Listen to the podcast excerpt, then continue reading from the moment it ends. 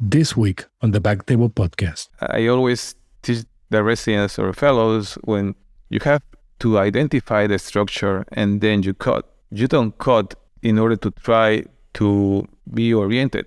You have to be oriented in order to know what what you are cutting because the problems happen when you don't know what to cut and you just cut with the hope that You're cutting the right thing.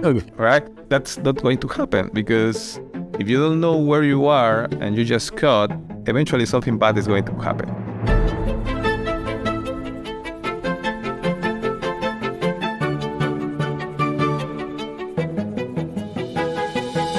Hello, everyone, and welcome back to Backtable Urology Podcast, your source for all things urology. You can find all previous episodes of our podcast on iTunes, Spotify, and at backtable.com. The Jose Oche Silva your host this week, and happy to introduce our guest, a good friend of mine, my senior residency, a mentor, Dr. Ronald Cadillo. Dr. Cadillo completed his urology residency at the University of Puerto Rico. He went to do a fellowship in robotic surgery at the University of Pennsylvania. He then returned to Puerto Rico and he currently specializes in robotic oncology and reconstructive surgery. Welcome to Backtable, Ronald. Thank you. Thank you for the invitation, Ocha. It's very good to see you and share this time with you. Thanks for the opportunity. I'm really happy to see you again. Thanks for being here. And definitely, I, I mentioned a little bit of your background, boy, but that background is very, uh, I simplified the version that I put. So I wanted to first, we're going to talk about reconstructive urology and, and bladder neck reconstruction, but I wanted to take a few minutes uh, to talk about your journey. You're from Peru originally. From there, you were actually a urologist. For how long were you a urologist? I finished my residence when I came here the first time was during my uh, the year previous to my senior residence. And then you said decided to leave Peru. Yeah, it's a long story, but Peru, obviously in South America in general, the economic situation was not being very good for traditionally. My family, my mom and my other three brothers and sisters, we have been together since I can remember. And uh, my mom was a nurse, and she get retired. And in Peru, in South America in general, you work a lot, but the economic situation really is not that good. So eventually, even if you want to, you can't really take care or help your family. So at some point, I decided I have to try to find a way to help my family. And I also uh, have been practice martial arts for all my life. So I, the first time came here to give some classes, and my uh, mentor in Peru recommended me that I was going to be here for like two weeks. So maybe I can use that time also to see urology here, to see other realities. And so the friends of my mentor, it was Dr. Puras, which was at that time, or is still the the chairman. I didn't know that. So Dr. Puras knew your mentor in, in Peru. He knew him through the cow, Okay. through the Confederation American Urology. So they were friends at that time. So he brought him an email, and so I pretty much shadowed him for a couple of weeks in the office and two times in the university. The trip that was gonna be just for martial arts then developed into a more professional and shadowing with the chairman of the University of Puerto Rico program.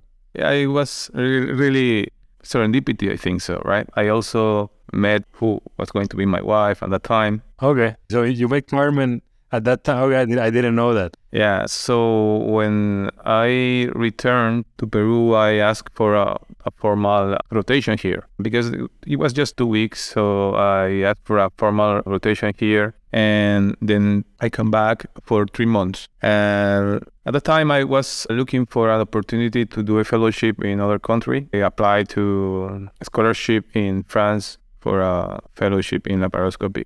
But the problem with that is that you finish the fellowship. It was really a small fellowship, like four, five months, and then you have to come back. Even when obviously the education it was good and the opportunity was good, the idea it was not really to come back because it was going to be the same. Peru, I was not going to get more reimbursed because I have more studies. So And you wanted to help your, your family also. yeah, so that that's really the idea. So when I was here for three months, I knew the system. I looked for the program. I really like it. The academic part of the program is, was very good. Obviously, the requirements, the ACMG really help you to get an equity in terms of education, right? So in, in Peru, it's very different in terms of residence, and in South America in general, all depend pretty much of the hospital, the exposure. And not all the residents gain the same education or exposure in terms of cases. So I asked to Dr. Puras if really were my chances if I really apply here in Puerto Rico because there was not really any foreign residents before. So at least he told me that give it a shot.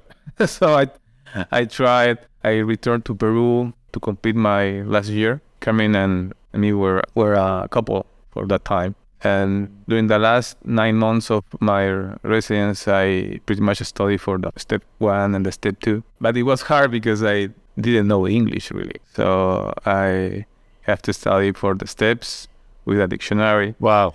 And she helped me a lot in some parts because it was really difficult to understand everything. When I studied some courses as in the university, it was like immunology. Immunology was a chapter right, of the book. Now, when I re- returned to study, it was a book. It was like, wow, it's a lot. It's a lot. Uh, it was really a humble experience. In the university, I consider, at least in Peru, I was very good, but uh, I studied all, all over again, doing your first year, doing the last year of residence, trying to do the senior cases and everything. It was very hard. And of course, the English doesn't help. So I passed the step one, the step two. At the time, I have to to take the TOEFL, but I have to take it here in the United States, not the English as a second language.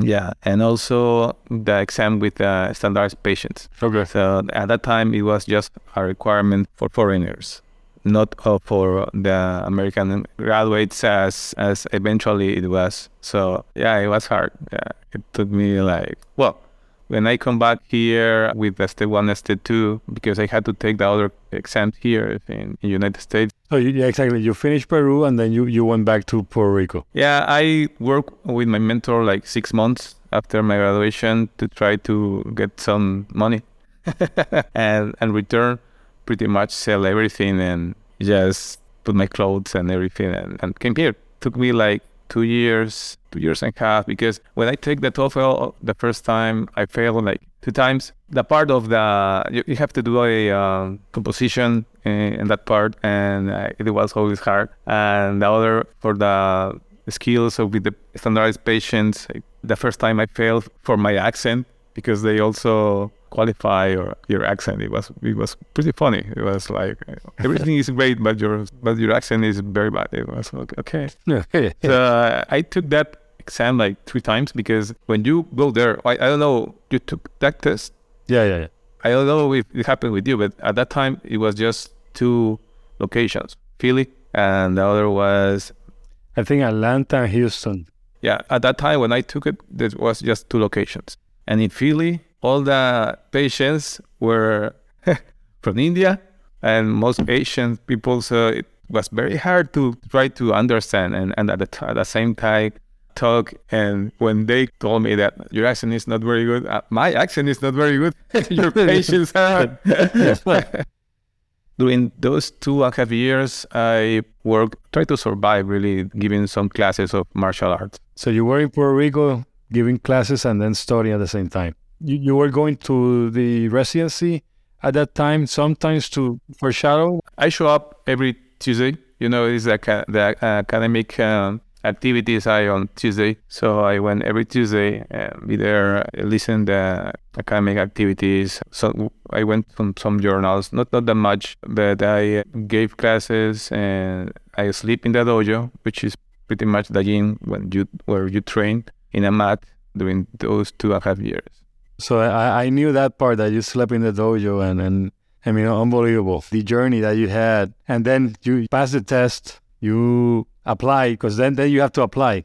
When I applied the first time, at the time, the program was not at the much. So you have to apply to surgery. And then after you have those two years, you apply in the second year to urology. So it was not really a definitive acceptation to do urology. So you can do your two years of surgery and maybe you are not accepted in urology, so you, you are finished. But when I applied to surgery, I remember the program director at the time told me that cannot accept me because I was a foreigner. So after uh, four years of my life, he all of a sudden told me that it was not going to be possible because I was foreigner. So that those those spaces are reserved for people from, from here. But then I um, back to talk with Dr. Puras, with other surgeons that I met during that time to ask for some counseling because I didn't know what to do. So some of them told me that to do a uh, local internship just to get my, my license. The other people me different things, but I didn't see how all, all those things can get me there. So at some points I have to think, okay, I am doing this for my family, so maybe I just have to accept that and apply to other things. Right. But thing for me that was really not an option at, at the end because I already know what, what I like, but I knew that at some point I have to choose. So this was like my last decision before that. So I give it a chance again. Dr. Puras recommended me to talk with Dr. Uh, Santiago Delpin. Santiago Delpin was the chair of the kidney transplant in Puerto Rico. But the idea to talk with him know, so he can help me to do this local internship in his hospital. He really didn't have any contacts. He was very sincere and told me, I cannot help you in that, but I can give you a research base here. You're not going to receive any money. It's just so you can help me and maybe I can help you. So it can help you with your uh, CV, it's going to be look good in, in your application next year. All right. So I went back and talked with Dr. Puras and this is happening. So I don't know what to do. The only way to know was really, I returned to the program director of general surgery and told him what are my um, options, and he told me that pretty much he has to be sure that I was going to be accepted in urology. So he wanted to talk with Dr. Puras at that time. And if you know both program directors, it's very difficult to get a meeting. It took me like three months daily looking for them. And of course, it was not possible. I understand. It's a fair point, right? Dr. Puras couldn't tell that and couldn't guarantee it. Yeah, but it was a fair chance. If he gets accepted, he has a fair chance to be accepted. So that's uh, the only way, and, and I understand that and I respect that. But that was the thing that I told him since the beginning. But for some reason, he wants to discuss that. So at the end, Dr. Lopez, which was the academic program director of general surgery before, I talked with him and he told me, you know, maybe you should consider the position that Dr. Delpin is giving you. And I went there. I was there for one year doing research in kidney transplant. I learned a lot of statistics, and Dr. Santiago eh, do a lot of research, and he's a very special person, really. But through him, I didn't know who really he was. He at least worked with him. I published like three papers. I went to different congress, and at the end, he let me do that. He let them give me the opportunity to apply, really apply at general surgery, and I was accepted. That took me five years. After your Peru residency, five five more years. Yeah. And then the rest is history in that sense. So I remember just being a first year resident in surgery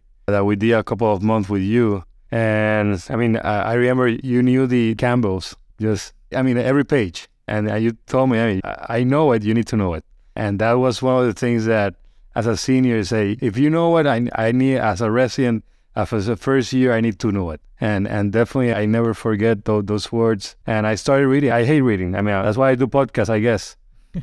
yeah, I don't like reading. But yeah, you made us read, and you made all of us better. We started reading the Campbells together and all that, and that definitely you you put love in what we do at that time. So definitely, thank you for that.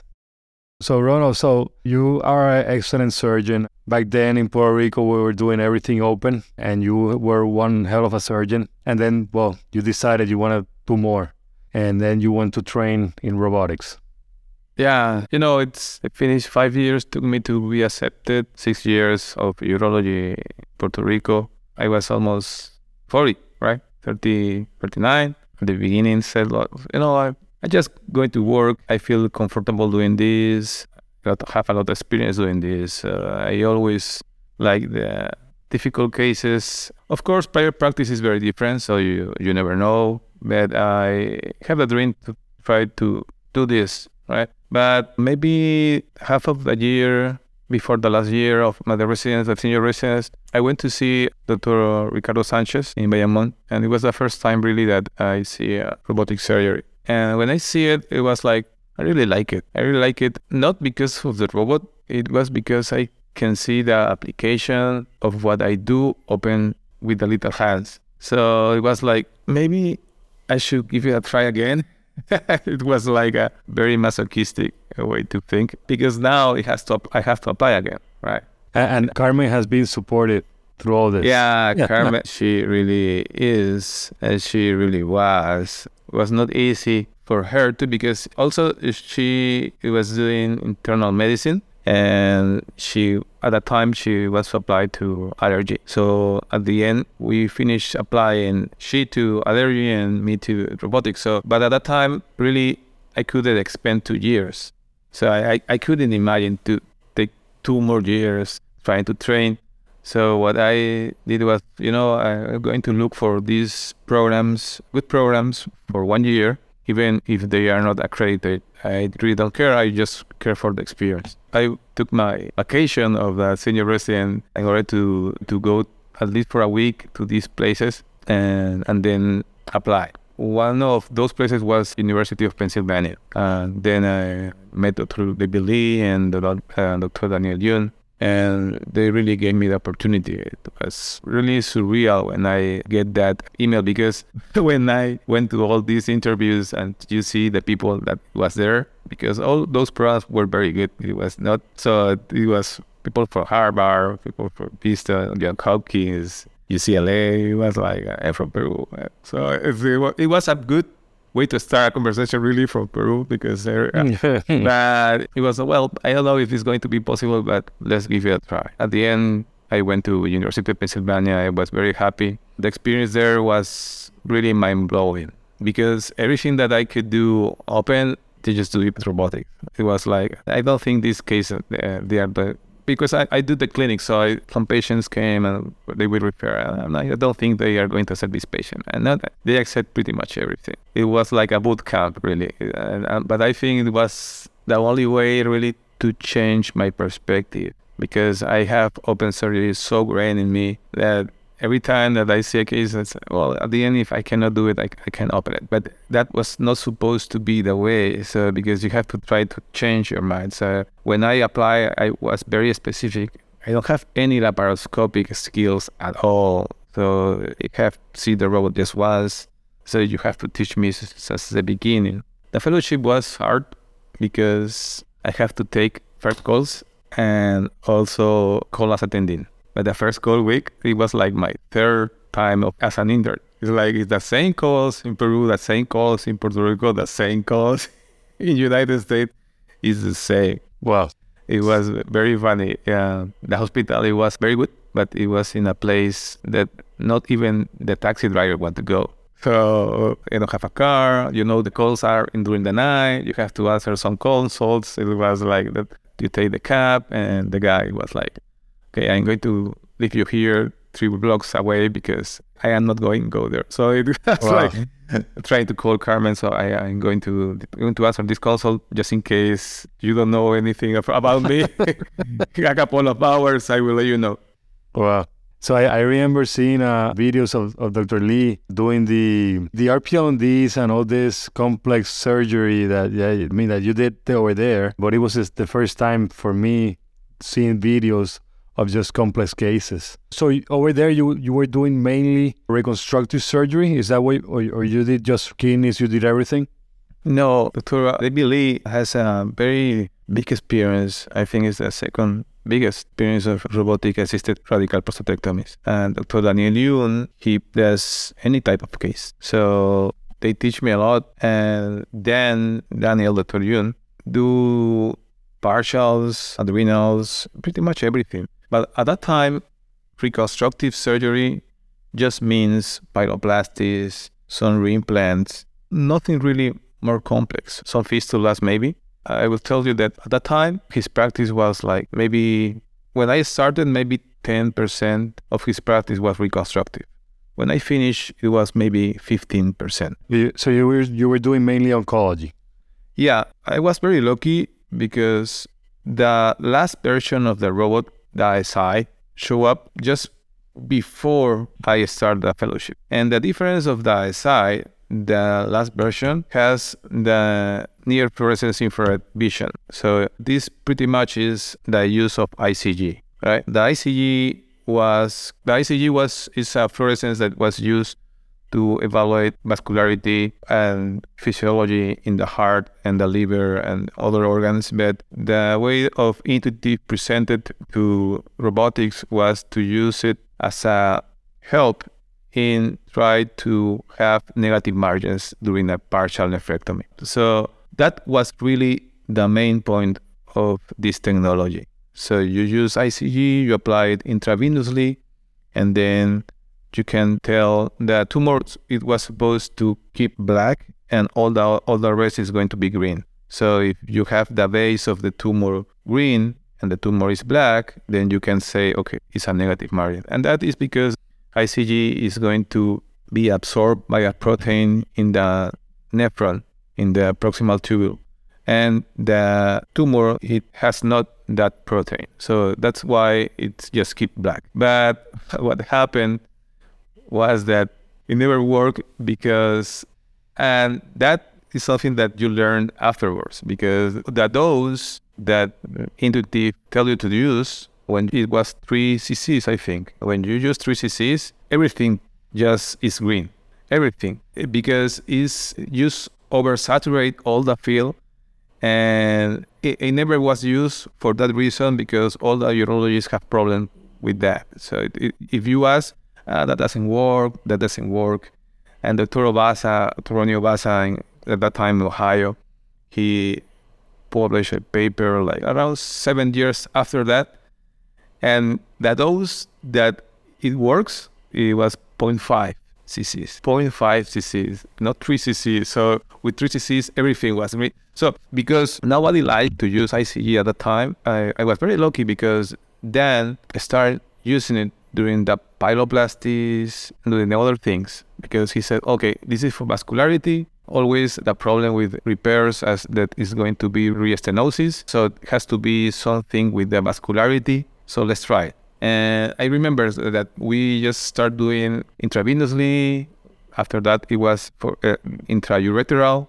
Intraureteral was off label because it was supposed to give you, it, to give it intravenously. But when we applied we say that all these patients with these open surgeries or very angry abdomens with a lot of adhesions, if we use it and inject intraureteral uh, the ICG, you can loc- loc- localize the ureter, helps you to identify location, also fibrosis. So it was, and it was like, so I have that idea, and he published a paper like six months after I finished, and so he started doing things. He's a very, very good surgeon. He is very resourceful. He be very creative. And that I think that was that changed all this in reconstructive surgery.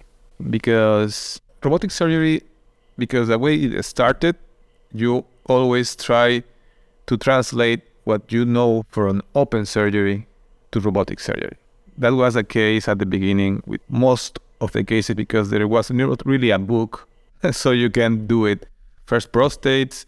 Laparoscopy help you with the prostate. Laparoscopy help you with the kidneys. But the way that the, the robot works is not the same way of laparoscopy. If you really want to be good doing this, you have to see it really like open. Because when you see a laparoscopist, I'm not saying anything wrong with that is that the way that the instruments are used is very different. The, the articulations, the little wrist, it's it's very different. The way of the camera move, so it helps you. At, least I think it helped me a lot. To say, okay, this is like open. It's just with different instruments. But the problem with reconstruction was that it's a very bad environment because everything is not in the location. A lot of adhesions. You don't want to damage other things, but how I can localize the ureter or the conduit if I want to do it because everything looks the same, right? So I always teach the residents or fellows when you have to identify the structure and then you cut. You don't cut in order to try to be oriented. You have to be oriented in order to know what, what you are cutting because the problems happen when you don't know what to cut and you just cut with the hope that you're cutting the right thing. okay, okay. Right? That's not going to happen because if you don't know where you are and you just cut, eventually something bad is going to happen. Like Dr. Pura's blood for freedom. And you don't know because you don't know what is there. So nothing is definitive until you cut. So just take your time. Maybe you need to have more patience, but eventually it's going to pay off because you know where you are.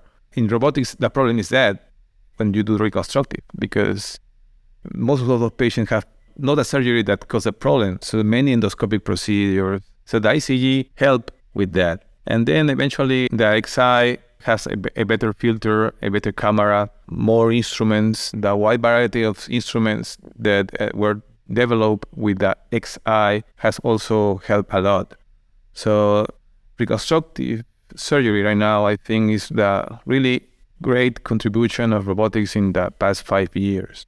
It, uh, it really has moved everything in a field that really didn't exist, right? Because recon, okay, you can do all these things by robotics, but recon, oh, okay, you have to open it, right? And for experience, you know that if you open a patient in reconstruction, it's not, it's going to be easier. It's, it's going to be as bad as as doing, but the problem was orientation. You cannot palpate, right? Because sometimes, okay, so I have to touch and see where I am and the problem always was so, how are you going to get orientation if you can touch?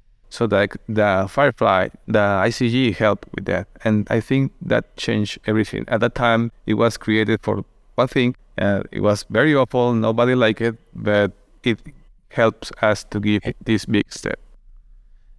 So Ronald, so you you have that start that process of of doing more cases reconstructive, but you mentioned that that when you left the fellowship, only like 15% were of your cases were reconstruction. So you go back to Puerto Rico, right? Yeah.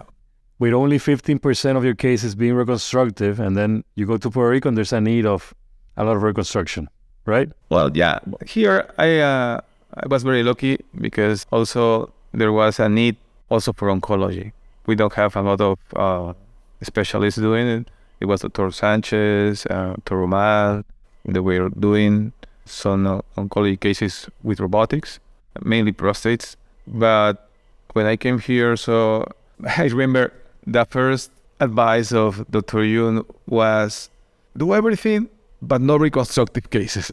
And when we discussed that at, at the time, I really understood because it's not like you learn recon and then that's it. I, I can tell you that I just know pretty much one case of one person that maybe is outside of the norm. But if you're going to do recon, it's pretty much an evolution. You have to be very knowledgeable. You have to have the resources to repair everything.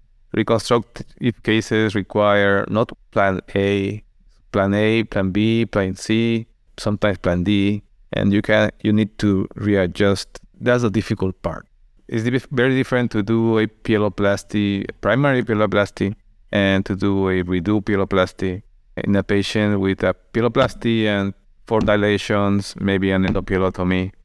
If you are not very comfortable around big vessels, if you don't know how to control uh, big bleeding, if you don't know how to do a full mobilization of different things, it's not something that I would recommend all the people that I know that do reconstructive, besides what just one case, have a lot of experience doing oncology cases.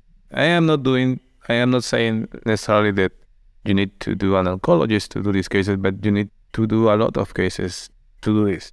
Because also, it's not just because they are complex and are going to take you a lot of time, is because it's going to take you a lot of time even if you are good doing it. So it, has, it has to be first it has to be safe for the patient, right?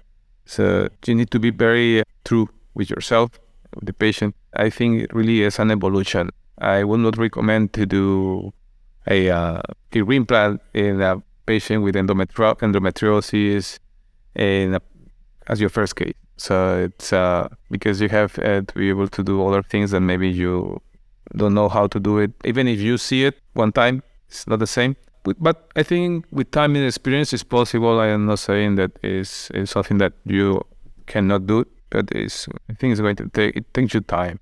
But how do you learn new techniques? Are there resources, videos? What do you do? Well, I think like everything that you like and you want to be good at, you have to have a health obsession. You have to see a lot. You have to read a lot. And like everything in life, you have some people that you know that are very good in what they do. You can look for them in terms of videos. I I'm very lucky because I keep in touch with Dan, and he has very very good mentor with me. Uh, sometimes when I am not sure, it's like think about this. What do you think? And so you can short the learning curve because pretty much I have done a lot of things that I didn't see even in my fellowship. One thing that Dan told me t- uh, during my fellowship too was that if you are very good and you try to learn a lot at some point, it's very peculiar because all the surgeons, especially in robotics, are going to reach the same conclusions, even if they train in different places, because there's not really too much ways to do it.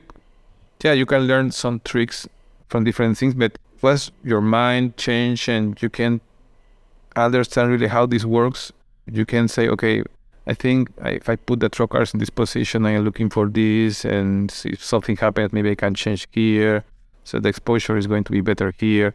Yeah, but in terms of other, right now, I think are a lot of videos in YouTube, uh, and you have to do to be very uh, critic. I see this, I like this, or I don't like this, and also I record all my cases and I see all my cases. And it was I, I didn't like this. What happens here, at, especially at the beginning. I, I can change that. My hand is not giving that adequate traction. I have not the, the right exposure here. Maybe if I do so, you have just to keep try to be better. Uh, but I think it's the same in every aspect of the life. I think my training or my experience with martial arts helping too because I can see the movements of maybe different way in terms of when when you do martial arts for some space of time, you have to do it just the way that your instructors tell you to do it. You don't question. You just try to be as close as possible, but you have to understand the movement in order to be as close as possible to that movement. For me, it was it has been the same. It's like so I don't understand this well he's supposed to be the one to understand, right? Dr. Lee, Dr. So I, I, I cannot question it because it's absurd that I have zero experience. So those guys have thousands of cases. So know guys say, ah, maybe I am not doing this because. So it's all, you have to be critical with yourself, right? And sometimes this is a problem when you try to teach person and said, you know, you can do it this way or that way, it's always the same answer. But I am doing it no, no, you're not doing it. That's why I tell you that you are doing this. It's just so you can improve, right? And I think this did help me a lot. That, that thing that you mentioned, the, the movement of hands, I, I remember residency. I mean, you, you try to mimic not just what you see inside the body, but you need to mimic the posture, the hand movement of the surgeon, which is really important when it's open surgeries. It's more forgiving compared to laparoscopic or robotics. So that's a great point. So Ronald, so in terms of, I mean, reconstruction, let, let's go talk about uh, the bladder neck reconstruction. W- what happened that you started needing to do more of those reconstruction? Was it mainly open cases that they developed strictures? What was the etiology of that patient? Well, bladder neck reconstruction. When I said that the reconstruction is like a progression in your practice, I think bladder neck pretty much is I'm not going to say the culmination of that evolution, but it's pretty close because usually you start with the upper tract, pyeloplasty, redo pyeloplasties, urethral strictures, use of, use of buccal mucosal graft for urethral strictures, reimplants. I saw a case that you did with, with Dr. Soto, that you're doing the, the mucosal reconstruction. That's, that's awesome. Yeah, and bladder neck, it's very complex if you see the steps, it's like okay, so you reach the scar, you cut here, the flap, you play some buccal mucosa. So in terms of steps, it's very it's like three steps. Okay. But to reach there is very difficult. The, the most well, the etiologies could be like laser, right? Uh, TURPs, some HoLEPs in small prostates has the problem that, that that's why some people are trying to promote the, to do HoLEPs in small prostates, but people that who are really experiencing that area of the HoLEP, they they said that they're not sure because the range of strictures are very high. It's 30, 40 grams. But that's a problem. So every endoscopic case really can cause a benign etiology, can cause a, a stricture. Prostates in terms of radical prostatectomies, right? Radiations, brachytherapy, trauma. I think trauma, the ablation is the worst, right? In terms of etiology, I think those are pretty much, uh, at least here I have seen most about, most cases are uh, most related to radical prostatectomies. Here in Puerto Rico, at, at least those cases has been post-open radical prostatectomy. That is better in some ways and worse in other ways that post robotics. Usually they have already tried some DVIU or something before they reach you. Yeah, well, most of these patients really the reality of the practice in here in the island, I think, has changed in the past four years. I mean, because some young urologists have come back after the fellowships. Omar Omar Soto is one of them.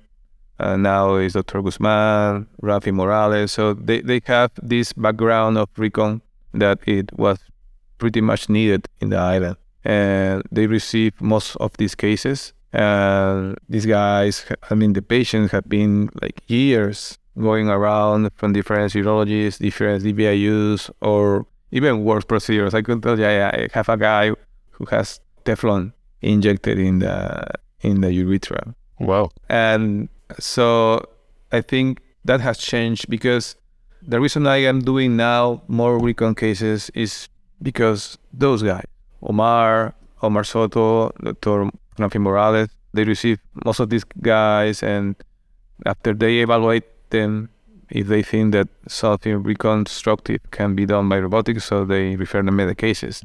And that is a win situation for everybody because they can resolve the problem most of the times. And I think the patient have a good evaluation and treatment for people that really know what they are doing. And if they think that I can help them, so they also help me with the harvest of the oral mucosal graft or other things. And to have the input of Omar Soto during the surgery for me is very valuable because obviously I don't have a traditional training in reconstructive. So I know that I can do many things with the robot. I do pretty much I do whatever I want, but at some point when you don't know if it's plan A, plan B, it's good to know have somebody that you know we do this open. When we do this open, maybe you can, so you can translate that to reconstructive, right? And I think that's the reason really that the recon feel in the island has changed. Uh, and I'm very grateful to have these patients. I really like this surgery. But I think for me, it's just time.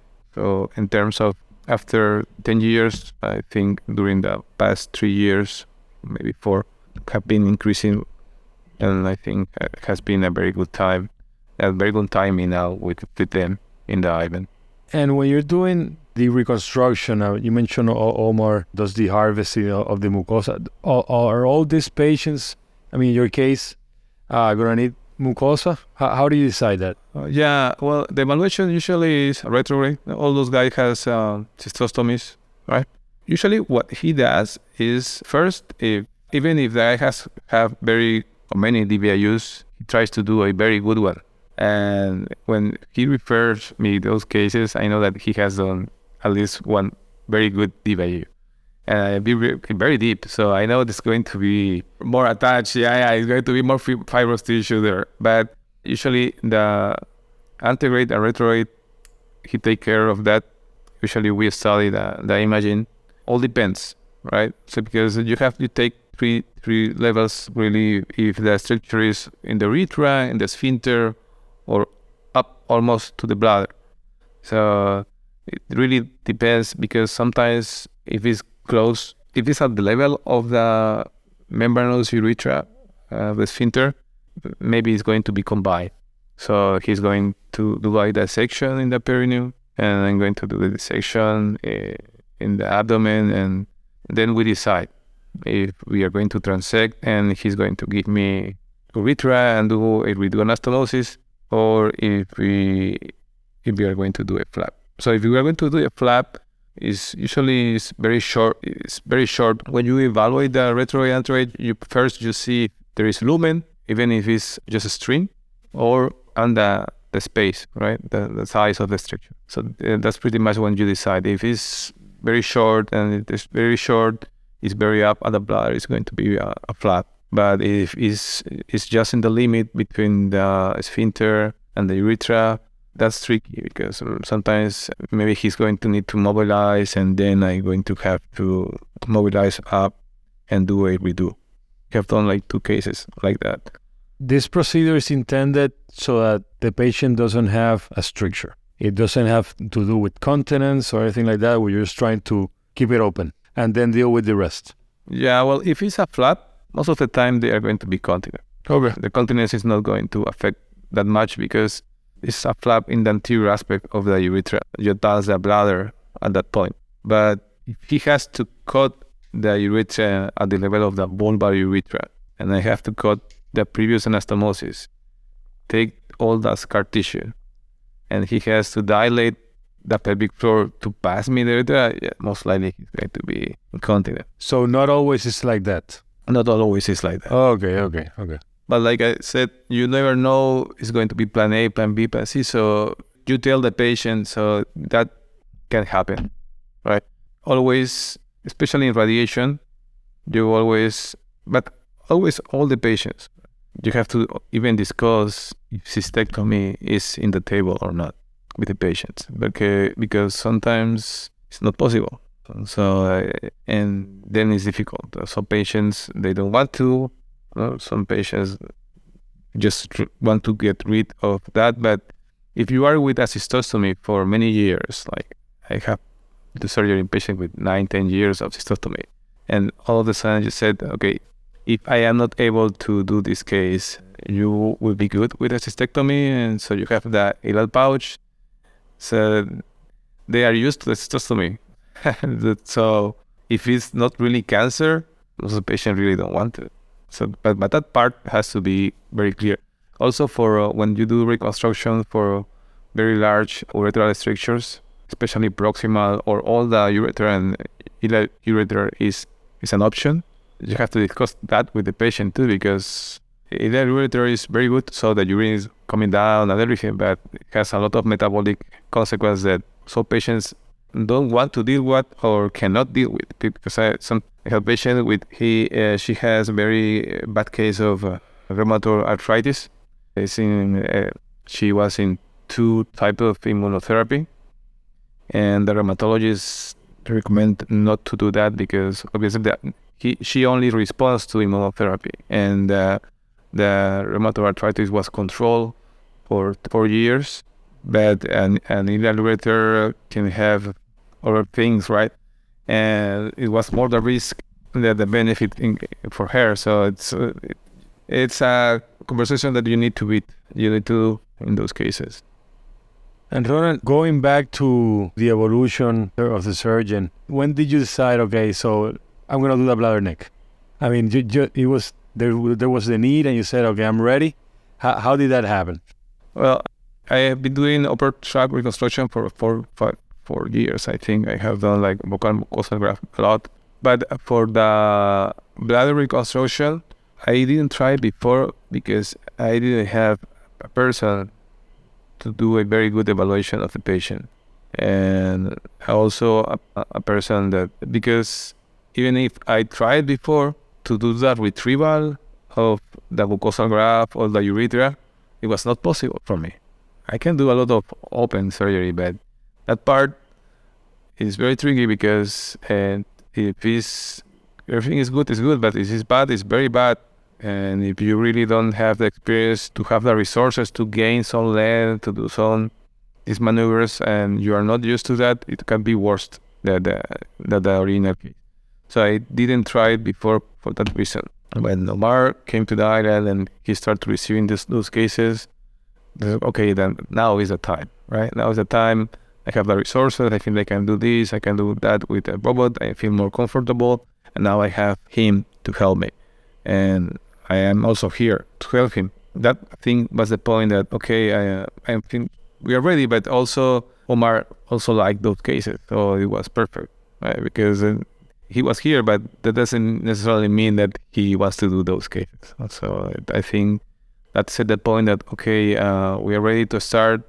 But I have been trying to learn a lot of things a couple of years before, maybe three years. You were preparing for the moment. Yeah, yeah, yeah. It was not something that has not so much referral points. I mean, there is not a lot of surgeons doing that. Now, in a couple, three years, maybe more people have been trying to do. Then has evolved like for the past four years. I mean, so his practice change is like 50% is reconstructive and 50% is oncology now.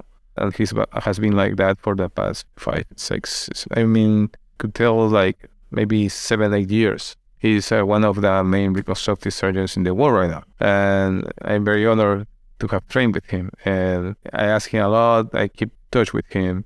But now a lot of reconstructive guys have a formal training are trying to do reconstruction with robotics. And because it was the same with oncology, right? At, at the beginning, it was not really the oncology guys who started doing oncology. It was really the minimal invasive guys who really don't have an oncology training who start doing prostate, kidneys, cystectomies. Then the oncologists feel the pressure. Obviously, they don't want to lose the field and start pushing it, and because they are already great surgeons, so they can adjust. And but it was something that the moment required to do the change. In recon, it's the same. The the guys who start doing these crazy cases were not recon guys. It was minimally invasive guys who, because there is a need for there is those patients, so they start doing it. And now the reconstructive guys feel the pressure to try to do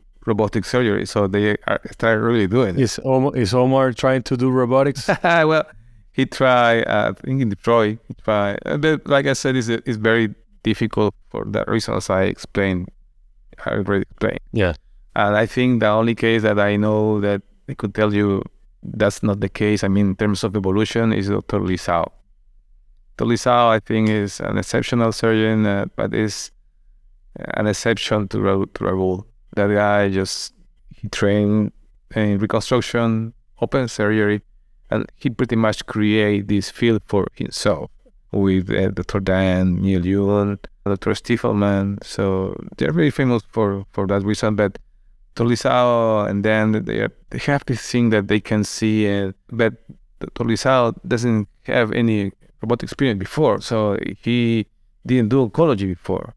And when you see the the cases, it's like, how do you think of that? Because it's like uh, it's weird, it's, but but it works. And after, and you just need to see a guy doing one case, and then you see, okay, I will try it, right? But that's peculiar of him. But I would not recommend to follow that path for pretty much anybody one last thing, I mean, so so when talking to the patient about something, I mean, for example, for me, for even for vasectomies, the patient asks me, "How many have you done?" Are these patients so desperate to have a solution that I mean, do, do you get asked that question, or that's something that doesn't come up? Well, even if it doesn't come up, I usually tell the patient, I usually tell the patient, I not have done many of those, but I have done a lot of this. I think I have the experience. I think I have the knowledge and the resources. And the thing is also that, yeah, you can refer the patient, but there is not, for some cases, there is, even if, if there is people with experience, there, there is not that much experience in terms because five cases, yeah, yeah, it's it's very new, right? It's very new, and if it's going to bad, it's, it's going to be bad. But I tell the patients, you know, I, I have done these thousand of cases already for robotics, and I have done this amount of cases of this case. I've been doing robotics, uh, I mean reconstructive cases for that long. But that guy that has Teflon, an infiltration of Teflon because he, he had an open radical prostatectomy. He was incontinent and then he received an injection of Teflon and it was a, just a full stricture, right? So that guy had been moving around for more than a decade, like almost 15 years. 15, wow. Yeah. So that guy, okay, I can refer you. Who has experience with a Teflon injection in the I ask everybody I know, and nobody knows how it's going to look. So it's I can refer you. You did it already. You did that one already. Yeah, it was very bad. Like uh, we could do pretty much everything, but the problem was the urethra. The the Teflon it was injected uh, around the sphincter, but I think was in terms of gravity, right? When uh, the, the Teflon move and involved the bulbar urethra. And when I said involved, I said that, that we dissect that bulbar urethra, and it was very dusky and bad. And so we dissect all until the anastomosis. I was going to take down the anastomosis, but to do a redo. But there was not enough length of the urethra to reach because it was like two centimeters from the sphincter to the bulbar, almost penile. So it was very dusky, and it was so. And then the patient didn't want really a cystectomy because for him, really was in terms of just remove the cystostomy and place a urinary sphincter and have a normal life. But uh, he didn't want cystectomy. So at the end, we have to try to put everything in place. Wow after after mobilize everything. Wow. So you have to. I mean, uh, you close the bladder neck, or what, what do you do after that? No, I didn't cut the posterior part of the anastomosis. Okay. I cut the anterior part, and I decided to don't cut the posterior part until I was pretty sure that we have very good urethra, because I know that at that point you, you are just are compromised to do something, right? When the mark starts, the dissection at the urethra and he to do these noises and okay I so i know that something was bad and when we see it, it was like was a lot of scar tissue around the urethra bad, bad bad scar tissue. And at some point we think like maybe we can do an augmented. So augmented is like you you join the posterior plate and then in at the anterior part you put a buccal mucosa graft or something. But anyway with that that the urethra was not going to reach because it's, it's when you put tension, you see the the penis is going, it starts to get imbricate. So it was not possible. So it was it is very difficult after six hours to say, okay, uh, no more. For the patient, it's like you always you want to have a happy end, right? Yeah, you, you give it a try. Wow. So after six hours of surgery, back to square one. But yeah, I mean, I'm glad that didn't discourage you to and just continue challenge yourself with those cases. Yeah, yeah, I, I, I don't know. I am not sure. Maybe it's it's the result of everything we have discussed, right? All my my journey to to be here, it has made me more appreciative of what I have. I I know that the person that I know it's because I have the perspective of of all the things that I have passed through, and all the people that helped me and gave me pretty much the opportunity because at the end if i have learned something is you need somebody to give you opportunity for something right? In all aspects of your life even when you born when you born and your your mother and father your friends your wife in life is the same and every patient that knocks your door is pretty much he's giving you the opportunity to to be better and do something for them. So i am really happy of what I am doing. I really feel like I am very have fulfilled many things, and I am dreaming. I am living kind of a dream. I am doing just robotics. My practice is private practice. It's difficult to do what I do in private practice, no matter what area of the world you are, because uh, it's different uh, aspect when you do private practice, right? But I'm very happy doing this, and and I get paid for that. so uh, uh, it had uh, life has been very good. I think so at the end, and I, I have been able to help my family, share with very good friends like you, this time. And Ronan, and also I want to thank you. I mean, you, you were one of those that, that gave me the opportunity to be a urologist. I was doing my second year of, of general surgery, and I was, I think that the last person that got into urology after the second year after surgery, not knowing what the future was going to be, and you were there backing me up and telling the attendants you Javi that, hey, this guy needs to be a urologist. Definitely thank you for that. I mean, I'll never forget that. It's part of try to give the opportunity to somebody that really deserve the opportunity and recognize the same. It's like just see some aspects of the person in yourself, right? And you deserve it, and you're doing great things with that opportunity. I really congratulate you for that. No, no, thank you, Rona. And the same to you. That that journey is amazing, and you have definitely. If there was someone with doubt, definitely there shouldn't be any doubt from what you have done. Thank you. Okay, Ronald, anything else you want to add? I think we have covered a lot. I mean, your, your, your journey, your history, it's mind blowing. And, and I don't know if anything else you want to do or you want to add, just go ahead. Well, no, thank you for the opportunity again. I am in, in Puerto Rico. If wants to contact, can contact Oche, Dr. Jose Silva. Yeah. The island is, is beautiful any time of the year. You can see some cases and go to the beach. You're more than welcome to visit us. Thanks again for the opportunity. It has been fun and means a lot to me, really. Dr. Cadillo Ronald, uh, he is very approachable. So any of you guys listening that you want to have an experience and, and see some cases, I mean, definitely reach out to us and we'll put you in contact with him. Okay. Take care, Ronald. Thank you for everything. Thank you.